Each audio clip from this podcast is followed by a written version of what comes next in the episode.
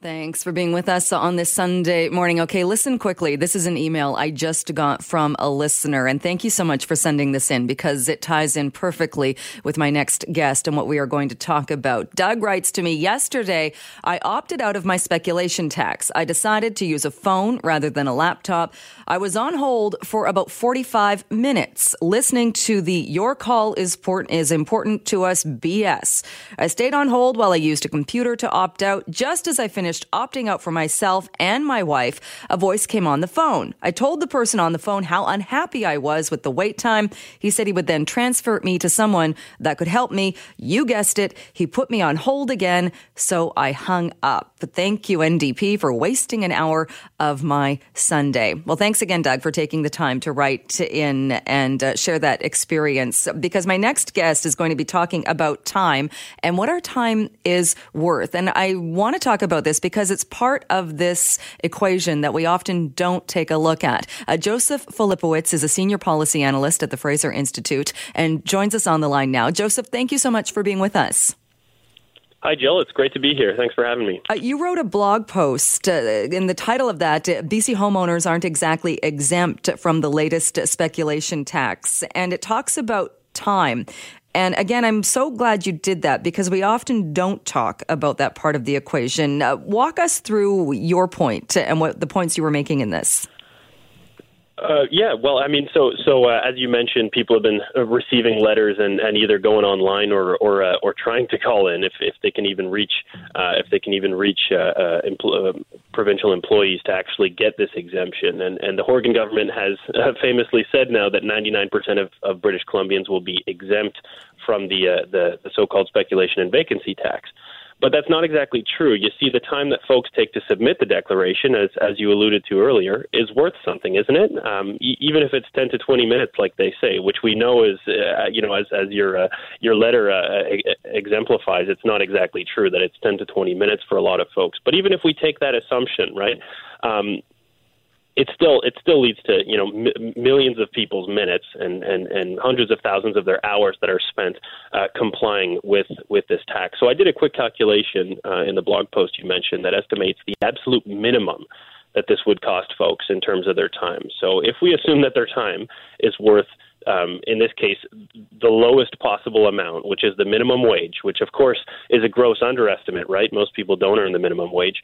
Um, then it turns out that we end up with about 1.8 to 3.6 million dollars worth of BC homeowners' time spent applying for exemptions that they're almost all guaranteed to receive. Right, they're almost all going to be exempt from this tax, and yet 1.8 to, to 3.6 million dollars at very minimum is being spent uh, just to comply with this tax. And what did you think about that number when you worked it out? And like you said, working out at the very lowest, the minimum wage, which likely we're not talking about since we're talking about property owners and people who have owned properties for quite some time. Uh, what did you think about that number? Well, you know, it, it was impressive uh, in the sense that, you know, this this is uh, this is not a tax that you know is people are not exempt from this tax. Is basically the point, uh, because uh, at the end of the day, this is time that folks could be spent doing literally anything else, right? Um, th- th- this is, you know, them working, them being at home with friends and family, uh, doing groceries, whatever it is that they want to do. This is their time that's being that's being layered on top of uh, of all the other time they have to spend doing, uh, you know, spending uh, for compliance with all levels of government when it comes to uh, municipal property tax, when it comes to um, income tax for the provincial and federal governments. Um, you know, the, this this gets layered on, and and it's not like 10 to 20 minutes, even if it's you know e- even if that's an underestimate. 10 to 20 minutes is is is just being added to everything else. So it, it raises an important question, right? Why not target the 1% who are eligible for the tax rather than spend, you know, money, time and and staffing resources in Victoria, right? There are people who have to process this to process the 99% who aren't eligible. Why not just target those who are supposedly eligible? And, and, and exactly, and I think others have raised that point uh, as well, saying there must be an easier way or a better way to do this. Well, especially if it's costing two to you know almost two to four million dollars in in people's time, right? Um, I'm sure you could spend that money on two, three decent economists in Victoria to uh, put their heads together and figure out how how, how better to uh, to approximate this. I mean, this is this is the kind of stuff that, that, that governments are known to do. So I, I I'm surprised that they took this approach rather than a more targeted approach, um, because once again, this is being added on to all the time that folks are already spending um, on, on complying with taxes at all levels of government. It also seems like an overly onerous one, and that email that I read uh, points to that as well. And like and like you said too, if it is truly ten to twenty minutes, even that seems like a big chunk of time. And if people live in Vancouver, you're already opting out of the empty homes tax, uh, which which isn't as onerous, but everybody does have to do it. So there is a cost, there is time there. Um, everybody, if you're if you're applying for the homeowners grant, that you'll do it, which I think people aren't as upset about because in that scenario, you're doing it to get a grant, you're doing it to get money back but it still does, like you said, it still does take time. And all if you add all of them up, it's it's a pretty good amount of time that people are spending uh, opting out or or uh, legitimizing themselves to government. Absolutely, and and you know the point of the blog post was was uh, you know in, in, in good fun just to remind British Columbians that they're and especially their representatives in Victoria that their time is not worth nothing, and it shouldn't be treated as though it's worth nothing, right? Because it, it's uh, at the end of the day, it's still a tax. It's just they're not they're not paying for it with their money; they're paying for it with their time, which ultimately is worth money as well. And you don't go into this in the blog post, but I know you have looked at this in the past as well, and you've you've done calculations when it comes to housing. Do you think this tax will this tax do anything as far as housing supply, as far as uh, making housing more affordable in the province? Well, it's it, it's unclear, Jill. I, I look forward to seeing, um, you know, how how many folks this ultimately targets, but I have a feeling it's going to be a very, very, very small number. Um, and even by admitting that 99% of, of British Columbians will be exempt, I have a feeling that uh, we're not going to be seeing astronomical numbers of of, uh, of vacant homes. I mean, we'll just have to wait and see. But I I uh, I, I am more interested in seeing how many uh, you know vacation homes this hits because I, I've also been receiving emails from from folks, you know, hardworking folks who are retiring soon, uh, who got a place in the Kelownas, for example, and who are going to be hit with this and, and aren't ready for it because they don't have steady income as retirees. So so it, it's I'm, I really want to see, you know, I, I want to see who this ultimately affects because this this this could have, you know, the opposite effect of what government actually wants to achieve. Um, and, and and as you mentioned, uh, supply is is probably the more important lever that the provincial government should be should be focusing on. Um, we we uh, we wrote a blog post, actually, it was a, an op-ed last year on. Um, comparing uh, Florida with BC. In Florida, there's over a million um, uh, non-Floridians who own homes, you know, especially Canadians and and and, uh, and people from the north of the U.S. who own homes in uh, Florida, and yet prices haven't skyrocketed. Right, the the average home there is still around three hundred thousand dollars. So it raises important questions about what the differences are, and in particular, uh, why Florida is able to build more homes to accommodate those people, so that there isn't this kind of tension. Right, um, you have a home, I don't have a home, kind of thing. There's you know there's enough to go around for everyone because more gets built. And how do they do that? Is it, I would imagine it's easier to build a house there or to build a condo or a housing unit.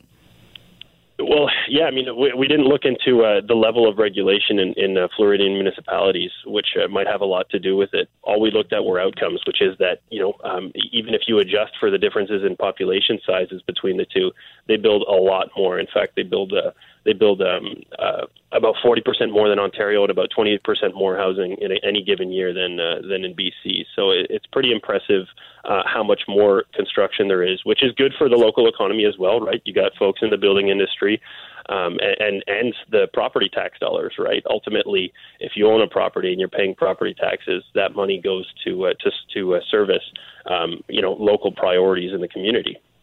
Exactly. Um, have you had much reaction to this? Because again, we don't often think of our time, and we don't, even though our time is valuable and it is worth something. I think it, it's often the last thing we put a value on. Uh, have you had much response to uh, the numbers that you worked out and put in the post?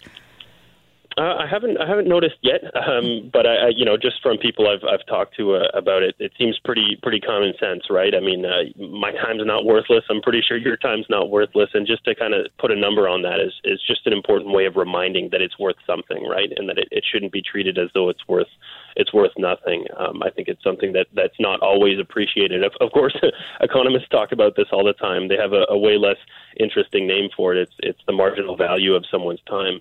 Um, but it's important just to just to bear that in mind because once again, um, if your time is worth something, then you're not exempt from this tax. All right, we will leave it there. Josef, thank you so much, and thanks for coming on the show to talk about this. Appreciate it. Well, thanks for having me, Jill. It was great, uh, great to talk about this. Well, the headline reads Did the drug sniffing dog sit or not? And this is a story that has to do with an arrest that was made in Chilliwack in April of 2017. A man was pulled over. He was driving on the highway in Chilliwack. This is according to court documents. During the traffic stop, the officer said that he observed several cell phones, said there was a strong scent of cologne, and that the driver's arms were shaking. And that is part of the basis as to why the officer then detained the man in the vehicle for a drug investigation. The officer then brought in a drug sniffing dog, the dog's name, PSD Dudes, to the car.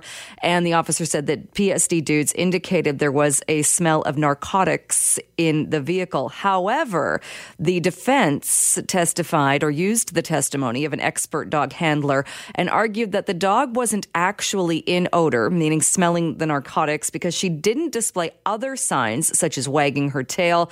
And here's the part that I think a lot of people are questioning. They also argued that since there was a curb in her way when she tried to sit, which is a sign of drugs being found, when there was that curb in her way when she tried to sit, it wasn't clear if she was indicating that she had found drugs or not. So even though 27,500 fentanyl pills were found in a compartment, compartment over the wheel well of that car, there was an acquittal in this case. Let's bring in a local lawyer with Acumen Law, Kyla Lee. Kyla Lee, thanks for being with us once again. Thanks for having me. Uh, what are your thoughts on this case after those are just some of the details, uh, but the fact that there was an acquittal because the dog half sat or didn't fully sit? Well, I know a lot of people are sort of shocked at that outcome, but uh, having read the judgment, I think that the judge reached the right conclusion. And that was largely due to the testimony of the officer, who indicated that without a positive indication from the dog that there was something to investigate further, he had no grounds to detain uh, the vehicle and search it, and no grounds to arrest uh, the accused in that case. And even though, so are we focusing too much? Do you think on the the dog? Because it seems like the dog, who was a drug sniffing dog, did indicate that there were narcotics in the vehicle. I think we are focusing too much on the dog and not as much on the uh, actual testimony of the officer as it came out at trial. At one point in uh, his testimony, the officer indicated that the dog only sat about a quarter of the way down, um, so didn't even make a half sit, as some of the um, the reporting has indicated. And without a full sit, it's not considered to be a positive indication. Uh, what about if the driver, in this case, as the uh, officer said as well, the driver was shaking? And is that enough for an officer to say the driver was exhibiting nervous behavior? Is that enough to do more of a search? No, absolutely not. Uh, nervousness is certainly something that may raise an officer's suspicions, especially coupled with the presence of several several cell phones and, and things used to mask odors in the vehicle. But nervousness alone is, is not something that can justify a search of a vehicle. And the reason for that is that people can be nervous for all sorts of reasons. People are nervous in all sorts of traffic stops, and officers will testify all the time that people are nervous even when they've done nothing wrong. Uh, in this case, too, I think because of what we're dealing with with opioids in this province and with the number of overdoses that we deal with daily, uh, when people hear about a case like this where they did find 27,500 fentanyl pills in this vehicle, there's this sense of frustration that because of the process, because of those few moments when this person was pulled over, uh, that it led to an acquittal. Is there something, do you think, after reading the judgment, that the officer uh, could have done? done differently? Uh, absolutely. The officer could have uh, repeated the search with the dog if he wasn't sure about the indication, and um, taken more steps to get a positive uh, a positive indication from the dog. Uh, there's other investigative tools uh, that they could have used. He could have let the individual go and conducted surveillance on him as a result of his suspicions to see where he went and whether he engaged in any other behavior that's consistent with drug trafficking. So it didn't have to end here, and these investigations don't have to end if there is an ambiguous indication from a sniffer dog.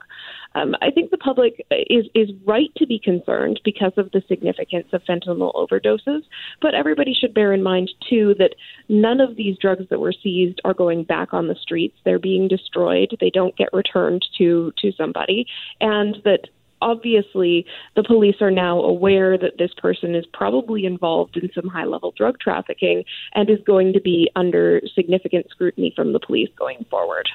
Right. And I get that. But I guess people too will look at this going, well, uh, they couldn't even do the search right. So you have to take this leap of faith that, yes, they are surveilling this person or that this person isn't going to go back and start peddling or start doing whatever it was he was doing with almost 30,000 pills in the future. Yes, and there is a leap of faith required, but we have a charter of rights in this country, and, and we have a specific process that's set out in our courts to protect not just the rights of this individual, but all of our rights. Um, and when the police violate the rights, and the judge found that the violation here was particularly egregious because of the impact that it had on him. Um, his vehicle was was towed, it was taken apart, the search was lengthy, um, he was separated from his vehicle. All of those things play into how uh, the judge ultimately determines that the evidence is not admissible. And one thing that judges are required to consider is the impact on the administration of justice and, and the public's perception of the administration of justice. But he found that the conduct here outweighed that impact. And I think it is because we're talking about fentanyl pills, and and I, I, mean people get it. There is the Charter of Rights. There are you have a right as being a citizen going about your daily business. Uh, but when we talk about the inconvenience of somebody uh, losing his vehicle, uh, anybody that's lost somebody to a fentanyl overdose, I'm sure is probably ripping his or her hair out right now, saying, "But what about the impact thirty thousand fentanyl pills could possibly have on a community?" And I, I completely understand and, and agree with those sentiments. Um, but at the same time, you know, from a, a criminal law perspective, um, this judgment uh, applied the law uh, in the proper way. And uh, unfortunately, sometimes when we see these judgments, they don't achieve the results that we as a society wish we could see, but they do achieve them in a way that we as society as society should tolerate because they're done properly. Uh, would it be different, do you think? Uh, and I guess, too, uh, uh, focusing on the dog, it almost seems like had there not been a curb where the dog sat down, that could have led to a completely different outcome. It could have. Um, and uh, unfortunately, that's one thing that we will never know. Um, and it is instructive to the police when they're conducting these searches in the future to take into account the locations where the vehicle is parked and where the dog is doing the search. And maybe in the future to ask somebody to move their vehicle a few feet forward or a few feet away from a curb to ensure that the dog has a good location to make an indication. I think it's also important to bear in mind, though, that the side of the vehicle where the curb was on was not the same part of the vehicle where the fentanyl was ultimately located. Hmm, which is, uh, I suppose, interesting. And I'm, I'm, not an expert on that, how far away something needs to be for a dog to smell it or sniff it, but uh, that's an interesting point as well. Yes, um, generally the dogs are trained to give the indication at the location where the dog believes on the on the basis of their scent the product is most close to. So you wouldn't expect it to be on the opposite side of the vehicle. All right, uh, Kyla. Just before I let you go, uh, last time you were on, we were talking about uh, impaired driving laws and changes and such. Any update on that file as far as what you're seeing uh, happening on the roads or happening in your practice? We've seen a large number of cases now coming back uh, after the random breath tests have been conducted. And so it's only going to be a matter of a very short period of time before constitutional challenges are filed to the police power to conduct random breath tests. All right. When you say matter of time, any idea? We're talking days, weeks? Probably about a month. All right. We will check back in uh, with you for sure. Uh, Kyla Lee, thank you so much. Always great to have you on the show. Thanks for having me. All right, we were talking uh, about the provincial uh, speculation tax earlier. Uh, one of the other news stories making headlines, though, and this was a campaign promise uh, from now Vancouver Mayor Kennedy Stewart. During the campaign, he talked about tripling the empty homes tax in Vancouver. He has now filed a motion to have staff at City Hall come up with a plan to review and improve the fairness and effectiveness of the empty homes tax. So let's bring in to talk about this a little bit more Tom Davidoff, a professor at the UBC Sauder School of Business. Professor, thanks so much for being with us this morning.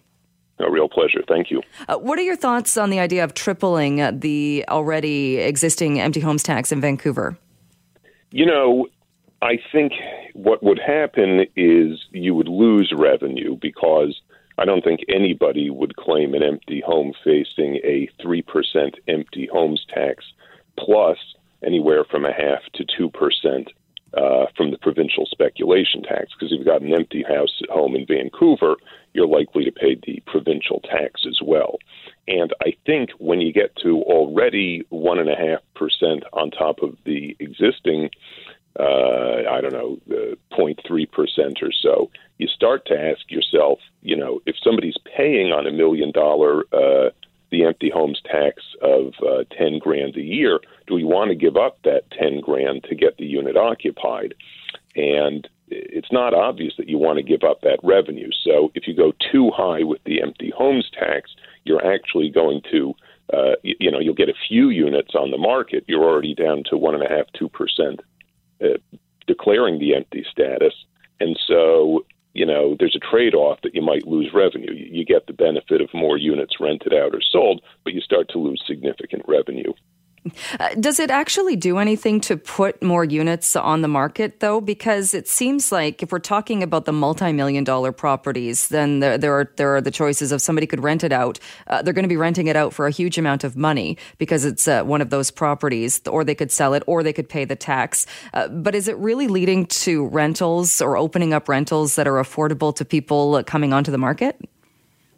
Well, house rentals uh, certainly serve a use, and uh, there's only so many people that want to rent a house. You know, a lot of families obviously uh, prefer to own, uh, but for those who can't, a house is a great option, and uh, it's great to have uh, good houses on the market to satisfy that market. Obviously, you're talking about absorbing the top of the market there, uh, but by uh, trickle down, that ought to have some benefit for everybody.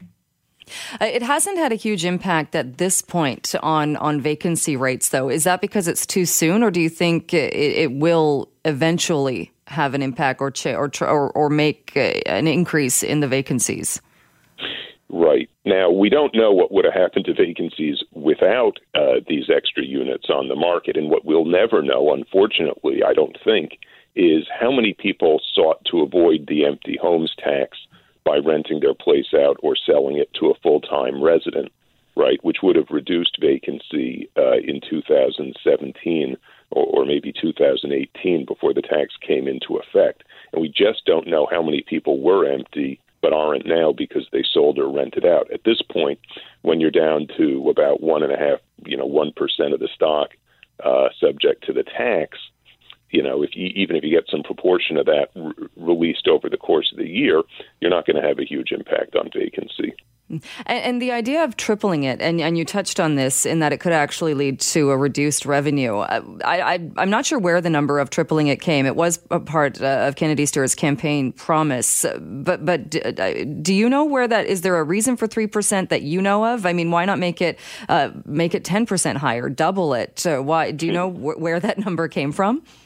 No, you know, uh, I will say it is very challenging to peg what the right number is. Obviously, there's some people who think the right number is zero.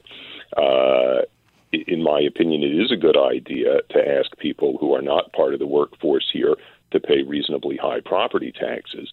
Uh, but coming up with a number to say, well, no, no, no, 2.75 is much better than uh, 1.4 uh, or something like that, I think you'd have a very hard time because the economics are rather difficult. Uh, is there a way, because one of the other criticisms of this too is this idea of taxing our way to affordability or taxing our way to getting uh, higher vacancy rates. Uh, is that possible or does it not come down to supply? Well, I think supply and demand tend to both matter for prices, and uh, you know, with the speculation tax coming in, uh, it certainly has coincided with the slowing of the market. Vancouver, with its amazing climate, you know, and good governance and low ratios of rent to price and high capital gains historically, is a market that is vulnerable to becoming a playground for the rich if you get tax and zoning policy wrong. So supply certainly matters.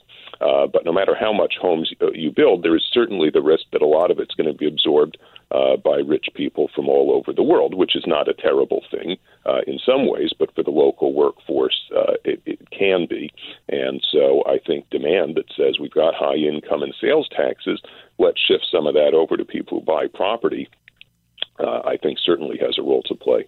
Uh, and what about the the room there for people to kind of play the system? Because if you own a property, and what's to say, what's to stop someone from saying, "I rent it to my daughter, I rent it to my nephew," and whether they live there or not is their choice. Uh, but what's to stop somebody from saying, "Yeah, it's rented. Uh, th- that's it. It's not empty. Uh, off you go."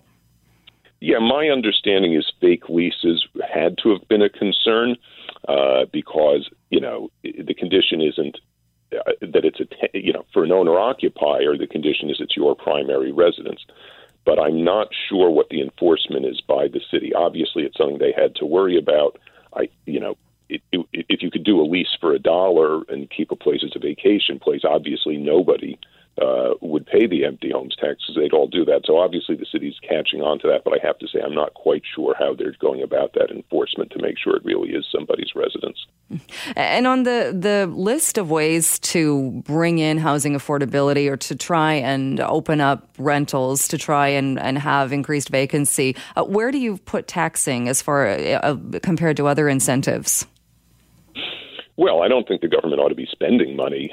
Obviously, you know, you could have it the other way. You could say, uh, you know, your property taxes are low for everybody, uh, but if you rent your place out, the government gives you money. But of course, that money would have to come from income and sales taxes, uh, which would be, I think, a terrible idea because then you'd be asking the workforce who don't yet own properties to sacrifice more. So subsidies to rental, uh, I don't think are a great idea. Uh, I do think uh, better zoning is an excellent idea. Again, selling uh, the right to build apartments is a fantastic way to both get money for affordable housing and, of course, get market rate rentals or condos. And many of the condos, of course, turn into rentals. So there's no question uh, that loosening supply can be both lucrative to the city uh, and improve affordability. All right. Uh, Tom Davidoff, we will leave it there, but thank you again so much uh, for coming on the program to talk about this. Well, thank you for your time. Have a great weekend. Uh, we are talking about mental health, and a two day interactive conference is coming up. It starts January 31st. This is the first time in BC that first responders have really been gathering together and looking at the issue of mental health, some of the challenges, and how to deal with those challenges in those organizations. Talking about police officers, firefighters, paramedics, dispatchers, and the ongoing trauma and stress that many in those roles deal deal with day in and day out. Joining me on the line is Robert Parkinson. He's a health and wellness director for the Ambulance Paramedics of BC, also a committee member on the Mental Health Committee. Robert, thanks so much for being with us this morning. Well, thank you for having me, Joe. Uh, how important do you think it is to have a conference like this and to really deal with the issue of first responders and mental health? Well, I think it's very important. I think this is one of the the main health uh, injuries that we experience on the job. Uh, it seems like in the last couple of years, we have been talking more about this, at least starting those conversations. Have you seen that shift or that change where it is becoming uh, more something that is in the open that people are talking about? Yeah, we're talking about it more. Um, research is starting to develop and grow in this area, so we're understanding it better. I think we've always sort of known quietly about the, the issue in the background, but the more positive thing that's happening now is the conversation. Is that employers, that uh, workers, uh, the general public is talking about this type of uh, issue in a more broader sense. And when we talk about uh, the stresses and uh, what first responders uh, deal with day in and day out, are there mechanisms in place as far as dealing with what could what could come of that, whether or not you're you're you're dealing with a mental health issue or or it's weighing heavily on you? There are. Um, I think we have a long ways to go, um, and then that's the goal of the conference. I mean, one of the things that we've learned in since 2015 when we started the committee is that uh, the lack of knowledge and understanding by both employers and workers in the first responder community um, needs to grow. And I mean, people want to help. Employers want to help. Leaders want to help, but they don't know how. People may start to understand that they need help, but they don't know where to go. So that's what really what this conference is about it's about growing the dialogue and the discussion in a positive mental health uh, area. And, and is one of the obstacles perhaps that people who are drawn to these professions uh, are drawn to them for a reason and, and would know that going in, if you're, if you're in any of these roles, that there are going to be very high stress situations? Is, is one of the reasons uh, thinking that idea that perhaps, well, this is the job you knew you were coming into, uh, it, it, it appeals to a certain, a certain group of people, you, you should be able to deal with it? Well, I think that that's that's an inbuilt stigma that we've had uh, a culture that's existed for a long time. I mean, if you talk to anybody that gets into this industry, uh, specifically paramedics or dispatchers, most of them want to say they want to help. Um, I mean, almost every one of the people that I know got in here because we want to help. We understood that there might be some hard times. Um, we like the excitement of, of being in an action-packed arena, but I don't think anyone can can prepare themselves for the the uh, effects and the exposure to trauma that they see on a day to day basis. So, I mean, knowing that things are going to happen, but understanding the true nature of that impact, I think, are two different things. And are there mechanisms in place now? Is it up to a first responder to seek out help uh, if he or she needs it? Or are there protocols in place, I guess, that if somebody goes through uh, something like that, whether it's witnessing a horrific crime or an incredibly uh, gory situation, do they automatically uh, get questioned? Are you okay? How are you doing with this? Or, or is it up to the, the, the first responder to, to seek out that help? Well, that really varies from agency to agency, and that, that's part of what this committee is about. I mean, uh, some agencies have peer support programs. They have uh, psycholo- psychological support uh, for treatment and different sort of resources available. Others have nothing. And really, we started from an area of little understanding and little resource support, and now we're growing. And I think that that's one of the big things that this committee has done is created best practices. It's created framework for employers and leaders uh, and workers, and it's given tools to people to seek out help. Yeah, and I would imagine too that because it is still something that that that isn't perhaps talked about in the open as much as a physical injury is. Is there that that fear that you might be labeled a certain way, or that if you admit to having these issues and maybe even having to take time off, that you you you wouldn't be welcomed back, or it's not like a broken arm heals, you come back to work. Uh, that there might still be these questions of whether or not you're actually healed. Well, that's the stigma, and uh, we understood that uh, in 2015 when we got together, trying to figure out sort of how we solve this this problem uh, one of the things we did was research. And we got in there and we really understood from the various agencies that stigma still exists and is a big barrier.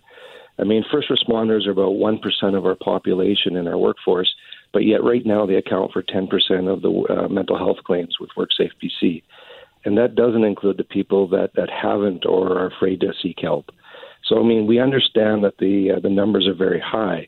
So how do we reach out to them and how do we get to them? That's the first thing we want to do is break down that stigma. I mean, first responders don't want special treatment. In fact, the idea of showing weakness is, is exactly what you said. I mean, it might open themselves up. And I think that that's the very dialogue we need to talk about and, and to get over so that we can help people before these injuries become too big. Mm-hmm. And have you noticed a difference in uh, dealing with the opioid crisis? And I know we've talked to some first responders who, uh, I mean, will spend an entire shift helping people who have overdosed, sometimes uh, the same person over and over. I mean, that has got to be very trying on somebody that, uh, that, uh, that as that's become more and more of a crisis. Have you noticed a difference in, or, or the role that that is playing? Well, it, it obviously plays an impact. I mean, the we used to when we worked downtown core maybe see one or two overdoses in a four day block. Uh, now people are seeing ten or so uh, shift, and sometimes they're seeing the same person over and over again. And I mean, when you're dealing with somebody in a life and death situation, I mean that wears. That that's that, there's no doubt that that has an effect. And then we run into the issue of compassion fatigue. Now that you're dealing with this over and over again, how do you deal with it? and then how do you take that home and, and, and sort of process it and get beyond it to get back to where you need to be. So yeah, the the, the exposure rates that we're seeing with the uh, the opioid issues uh, uh, that are becoming not so much a crisis anymore, but an everyday reality. I mean, we're having to figure out ways to cope, and I think that that's why this conference is so good because we have speakers, we have people talking about those things, and we're giving tools to the first responder community. Mm, interesting when you say compassion fatigue, uh, because I think even people watching this from the outside will look at that. And uh, even though we know that addiction is a disease and uh, there's so much more to it, uh, the, the idea of, exa- like you said, helping the same person time over and over again, even in one day, as much as you want to be compassionate and help this person, you must, I mean, it would be, it's human nature. You want to show anger or, or you, you would feel a certain way, uh, the frustration, anger, or what have you. Well, I, I think it wears on yourself. It's more about you and how, how you're dealing with it because you care. So you care so much that after a while, how do you protect yourself? And that's where the wearing starts to happen. And that can come out in various ways. So that's why, you know, the, the importance of this conference in the moment we're in right now is huge. I mean, we need to get the information out. We need to bring people together to increase the dialogue and education. And that's what this first of its kind conference is doing. It's bringing these these uh, first responder communities together to have a voice in creating change. All right. Well, we will leave it there, but uh, it's coming up uh, starting on the 31st. Uh, I know a lot of people will be attending. Thank you so much uh, for joining us, uh, Robert, and for uh, bringing us up to date on what's happening and what's going to be happening. I appreciate it. Well, thank you for sharing the discussion, Jill. Well, who doesn't have a bit of stress from time to time? Fatigue, sure, we can all relate to that. So we're going to talk a little bit about our wellness. And my next guest is actually going to be talking at the upcoming wellness show. It's happening February 2nd and 3rd in Vancouver. Uh, Ashlie is on the line with me right now. Aeryon, thank you so much for being with us this morning. Oh, thank you for having me. Uh, you're a fitness coach. Uh, you have uh, authored a couple of books out there. You're going to be talking, though, about uh, the effects that stress and adrenal fatigue can have on people. How much? How much does that? Do you think uh, affect our daily lives? Oh, I think it's huge. I think, especially this day and age, I think most people don't realize how much or how stressed we are. I think we're all kind of just going so fast. a lot of times it doesn't really occur to us until something happens, like we get ill or, you know, some sort of something along that lines happens. We kind of have a little bit of a breakdown. So I think that it's really important that we are mindful of what we're doing and that we are, you know, practicing restful techniques, whether it be meditation or tapping, um, and then supporting ourselves, of course, with good, healthy foods, and then, of course, some adaptogens as well if you need be. So I think it's really important. Uh, and when we talk about stress, it's such a, an all encompassing word because I think everybody has some stress in their life, and that's okay to have a bit that we feel it. I suppose it's how we deal with it that really comes into play. Uh, what do you say to people, or is there a certain amount of stress that, that you would say is okay? Well, I guess I could. I mean, a little bit of stress is good. I mean, that kind of keeps us going. I mean, if you if you use it for I mean, I use stress, a little bit of stress to motivate me to achieve my goals and kind of keep pushing forward. But I think if you um, have too many things kind of on your plate, it's really important to compartmentalize. That's one of the things I have to do sometimes because I do, you know, I'm a single mom and I've got a lot of stuff on the go. And sometimes it can be really overwhelming when you look at your whole list of things you need to do. So sometimes what I do is beginning of each week, I'll write down, you know, my goals for the week and what I need to accomplish, and then I compartmentalize and put into time blocks. So it's a great way to kind of section it off and then you can kind of go through it one by one instead of just looking at this gigantic array of things you need to work through. It kind of is a lot easier to get through. Although I, I, think that sounds great, it sounds very organized. But I, I would think that if you then if you have it all laid out, and if you're not meeting your goals, that could almost be another source of stress. That is true. That probably could be that's probably a good point. that could be another. Well, then at that point, then maybe take some things off the list. Maybe some, look at some things that maybe aren't as priority or that aren't number one. I mean, there's obviously certain things that will be number one, as it, you know, tar- caring for your children and you know going to work. Those things would be number one. So maybe taking some of the other things off that um, right now maybe aren't as imperative to get through, and then put those on the back burner. Put them kind of in the other list for a bit, you know, the get to later list, and then kind of get to the most important things. And I mean, I think really important. Sorry, but I think it's really important too is to also give yourself a little bit of a break you know, I think a lot of the time we, we hold ourselves at these high regards or we have this, this thing we think we need to achieve. And I think by just kind of sometimes recognizing we're all human and sometimes we're not going to get everything done and that's okay too. I think that's really important. Uh, and one of the things, uh, Maureen McGrath, who hosts the health show here on Sunday nights, uh, she and I have talked on this program, and I think not to not to paint women with one brush, but I think women fall into this a bit more. Is that uh, being people pleasers and always saying yes to things, and the importance of saying no. I, am not going to do that. I can't do that. I don't have time to do that, and making sure uh, people value their own time and, like you said, have time to to stop and not constantly be pulled in a million directions. I 100% agree. Boundaries, that's another thing too, is really kind of learning to create boundaries. And I, I agree with you. I think most women, we, we do everything. We really do. And even if, you know, this day and age, I'm not putting down the men either. I mean, the men are much more stepping up to the plate in household duties and whatnot. But I mean, studies have shown that women still tend to kind of carry the, they still, for the most part, tend to do a lot more. Sorry, guys. um, you also talk about uh, adrenal fatigue. How is that different from uh, run of the mill, didn't get enough sleep fatigue? Well, I mean, there is. I mean, this, I think they kind of both intertwine. They can both easily intertwine because if you're not getting enough sleep, then you're obviously going to tax your adrenals as well, right? So, but with um, the product that I've kind of launched, it was due to the some of my issues that I had. You know, I had a lot of struggles with losing weight. Um, my I was craving things constantly. I was constantly exhausted. And so when I began to work with the formula that I worked with, we really looked at what my adrenals were doing.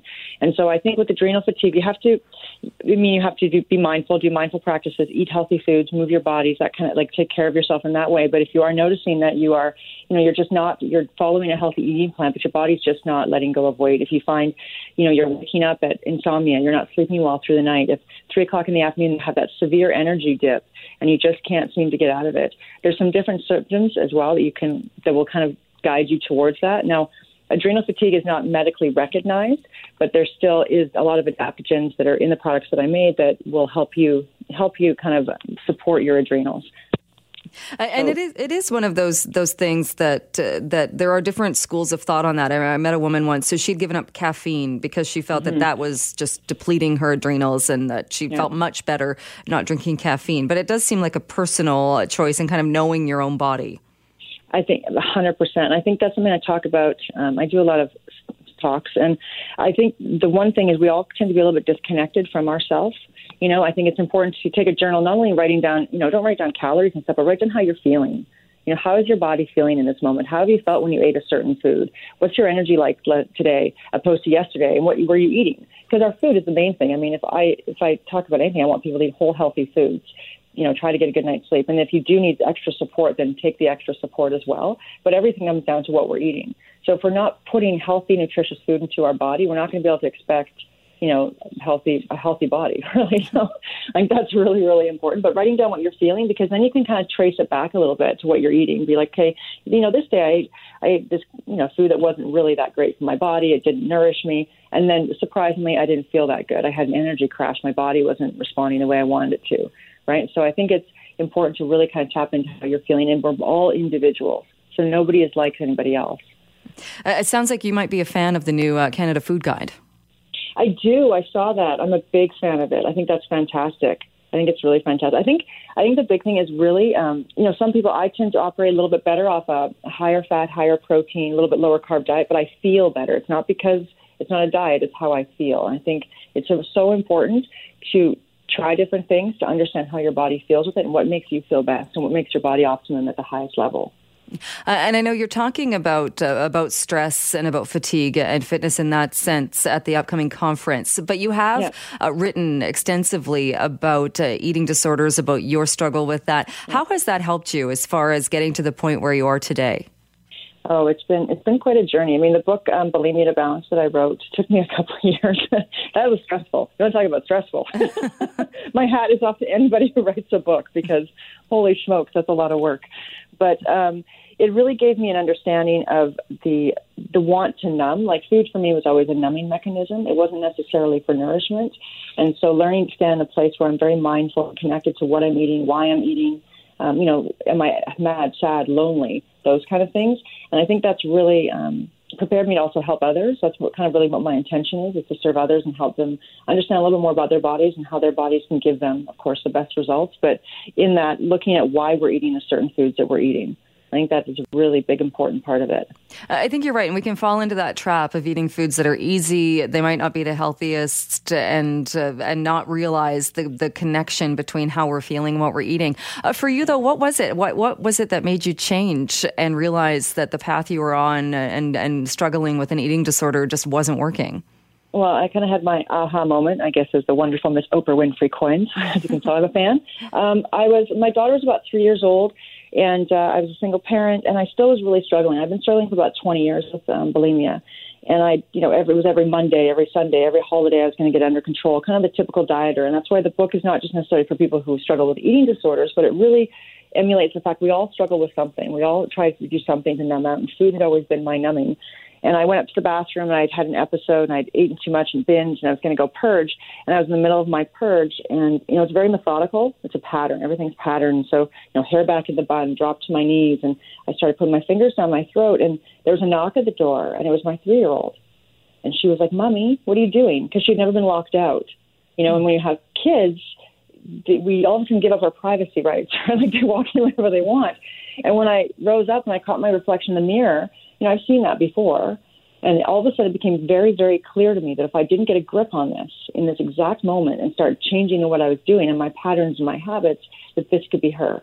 And I was not willing to let her have that because, you know, I, I talk a lot about kids too, but we don't realize how much they watch us, even with little things, whether we're analyzing our bodies in the mirror or certain foods we won't eat and we say it, you know, well, I can't have that. They watch us so much. And I just knew at that point, if I didn't get a hold of it, that that could be her. And I was not willing let my daughter go through the, the lifelong struggle I had had with food. And that's when I really embarked on, you know, taking more courses and looking, into behavioral therapy. And my mom's a guidance counselor and really started relying on um, strategies and tools and friends and being really open about what I was going through, and I started really working through what um, what my disorder was and why I was choosing certain habits and patterns and changing them. Right, so that's kind of what ended up. That was the kind of catalyst moment for me with her. So that's been a journey ever since. But it's interesting to think, you know, now I'm in such a different place, and I know a lot of people think you can't work out of that something or you can't not um, have an issue with food if you've had one previously because, you know, food, unlike alcohol and drugs, we can't not drink or partake in drugs. We have to eat. you know, I mean, we can. Sorry, we can not partake, which we need to eat, right? So it's something that we have to kind of figure it out. And so um, the ability to work through that, and you know, it's I, it's amazing to see where I am now, and it's it's such a freeing feeling. So it really is possible. So anybody out there who is struggling with it, I'm I'm definitely here to tell you it is possible to work through it and get through it. So. All right. Yeah, yeah. Uh, where can people find you uh, at the Wellness Show, or when can people come and check out uh, what you're talking about there? Okay, I am on. I'm, I'm on Saturday at 4:45, and I'm on Sunday at one o'clock. I have a booth. It's the Aeryon Wellness booth. We're going to have the product there and the books there. It's booth 205. So I will be there all weekend with bells on. and my daughter's there too. I've got her working the whole weekend with me. So it's going to be a fun weekend. All right. Uh, sounds great. Well, Aeryon, thanks for taking uh, some time uh, with us today. Appreciate it. Oh, thank you so much for having me. I really appreciate it as well.